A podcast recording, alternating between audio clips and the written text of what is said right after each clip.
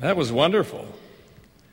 What an imposing and inspiring throng are you, young women, your mothers and your leaders, as you meet together this evening on this sacred occasion.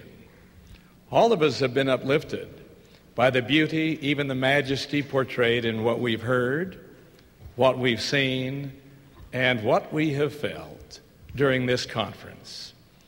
I seek the help of our Heavenly Father as I respond briefly to the privilege to speak to you. I know it's important for me to keep in mind your perspective. This truth I learned from a granddaughter.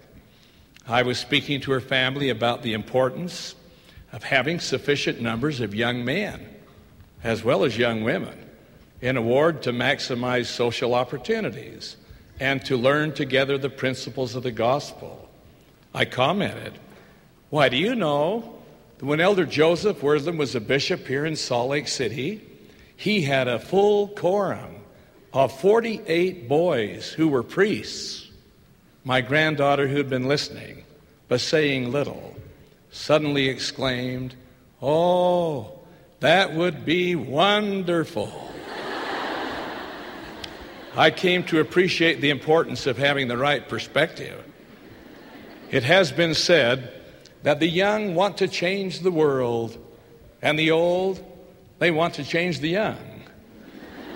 oh, the dreams of our youth, how beautiful and how perishable they are. Today, however, some youth are drifting, drifting on a sea of chance, with waves of temptation threatening to engulf them.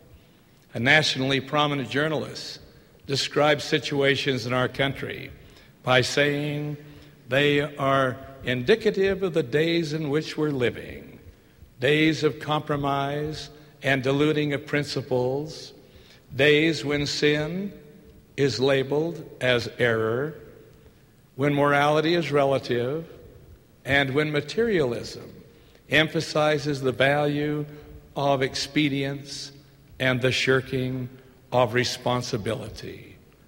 You young women ask silently, What can I do to ensure my eternal joy? Can you help me? I offer four suggestions. One, study diligently. Two, choose carefully. Three, pray fervently. And four, act wisely. First, study diligently. All that has been said this evening points to the Holy Scriptures as an unfailing guide in our lives. Become acquainted with the lessons the Scriptures teach. Learn the background and setting of the Master's parables and the prophet's admonitions. Study them as though each were speaking to you, for such is the truth. For example, let us hearken to the gentle yet persuasive appeal of the Apostle Paul as he counsels his young friend Timothy Let no man despise thy youth, but be thou an example of the believers in word, in conversation, in charity, in spirit, in faith, in purity. Crash courses on scripture study are not nearly so effective as the day to day reading and application of the scriptures in our lives. Also, there are lessons to be learned when we study good literature. One of the most popular musicals of our time is Fiddler on the Roof by Joseph Stein. The gaiety of the dance, the rhythm of the music, the excellence of the acting all fade in significance when Tevye the father speaks what to me becomes the message of the musical. He gathers his lovely daughters to his side, and in the simplicity of his peasant surroundings, counsels them as they prepare for their future. Remember, he said, in Anatevka, each one of you knows who she is and what God expects her to become contemplating our earthly life, could we well consider Tevye's statement and respond. Each one of you here knows who she is and what God expects her to become. Study diligently. Second, choose carefully. All of you commenced an awesome and vital undertaking when you left the spirit world and entered the stage of mortality. Loving parents made you welcome. Inspired teachers taught you truth. True friends provided counsel. Yet life's choices remain for each one to make. No choice is insignificant, for we become what we think about. Our choices determine our destiny. Several years ago, I held in my hand such a guide to choice. It was a volume of scripture we commonly call the triple combination, containing the Book of Mormon, the Doctrine and Covenants, and the Pearl of Great Price. The book was a gift from a loving father to a beautiful, blossoming daughter who followed carefully his advice.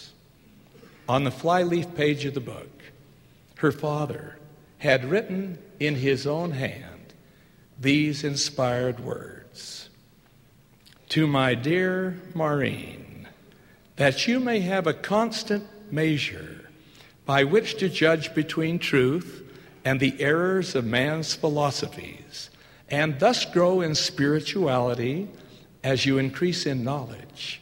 I give you this sacred book to read frequently and cherish throughout your life.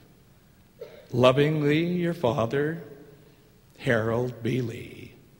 Young women, choose carefully your friends, for they help to determine your future. Choose to honor your mother and your father as Heavenly Father would have you do. They love you and would not knowingly lead you astray. In Lewis Carroll's delightful classic, Alice's Adventures in Wonderland, Alice finds herself coming to a crossroads with two paths before her, each stretching onward but in opposite directions. She is confronted by the Cheshire Cat, of whom Alice asks, Which path should I take? The cat answers, That depends where you want to go. If you do not know where you really want to go, it doesn't really matter which path you take. Unlike Alice, each of you knows where you want to go. It does matter which way we go, for the path we follow in this life surely leads to the path we shall follow in the next. Choose carefully. Third, pray fervently. Each of you is a daughter of God, created in His image. Yours is a celestial journey. Heavenly Father wants you to check in with Him through sincere and fervent prayer. Remember, you are never alone. Never forget that you're loved. Never doubt that someone surely cares for you. Your challenges are real. Your concerns important. Your need for answers vital. Youth should become acquainted with the ninth section of the Doctrine and Covenants. It has a lesson for each of you. When you contemplate a decision, go to your Heavenly Father in the manner in which the prophet Joseph indicated that the Lord had advised him. The Lord said to the prophet Joseph, Behold, I say unto you that you must study it out in your mind. Then you must ask me if it be right. And if it is right, I will cause that your bosom shall burn within you. Therefore you shall feel that it is right. The Lord continues, But if it be not right, you shall have no such feelings, but you shall have a stupor of thought that shall cause you to forget the thing which is wrong. That counsel will guide you. It has guided me. Pray fervently. Fourth and finally, act wisely. Take the Lord as your guide. Do not lend a listening ear to the persuasive voice of that evil one who would entice you to depart from your standards, your home inspired teachings, and your philosophy of life. Rather, remember that gentle and ever genuine invitation from the Redeemer Come, follow me, follow him, and you will be acting wisely and will be blessed eternally. Along your pathway of life, you will observe that you're not the only traveler. There are others who need your help. There are feet to steady, hands to grasp, minds to encourage, hearts to inspire, and souls to save. Recently, I saw a young teenage friend, Jamie Palmer, whom I've known for several years. She's recovering from cancer. She has endured the diagnosis. She has undergone surgery and painful chemotherapy. Today, she is a bright, beautiful young lady looking to the future with confidence and with faith.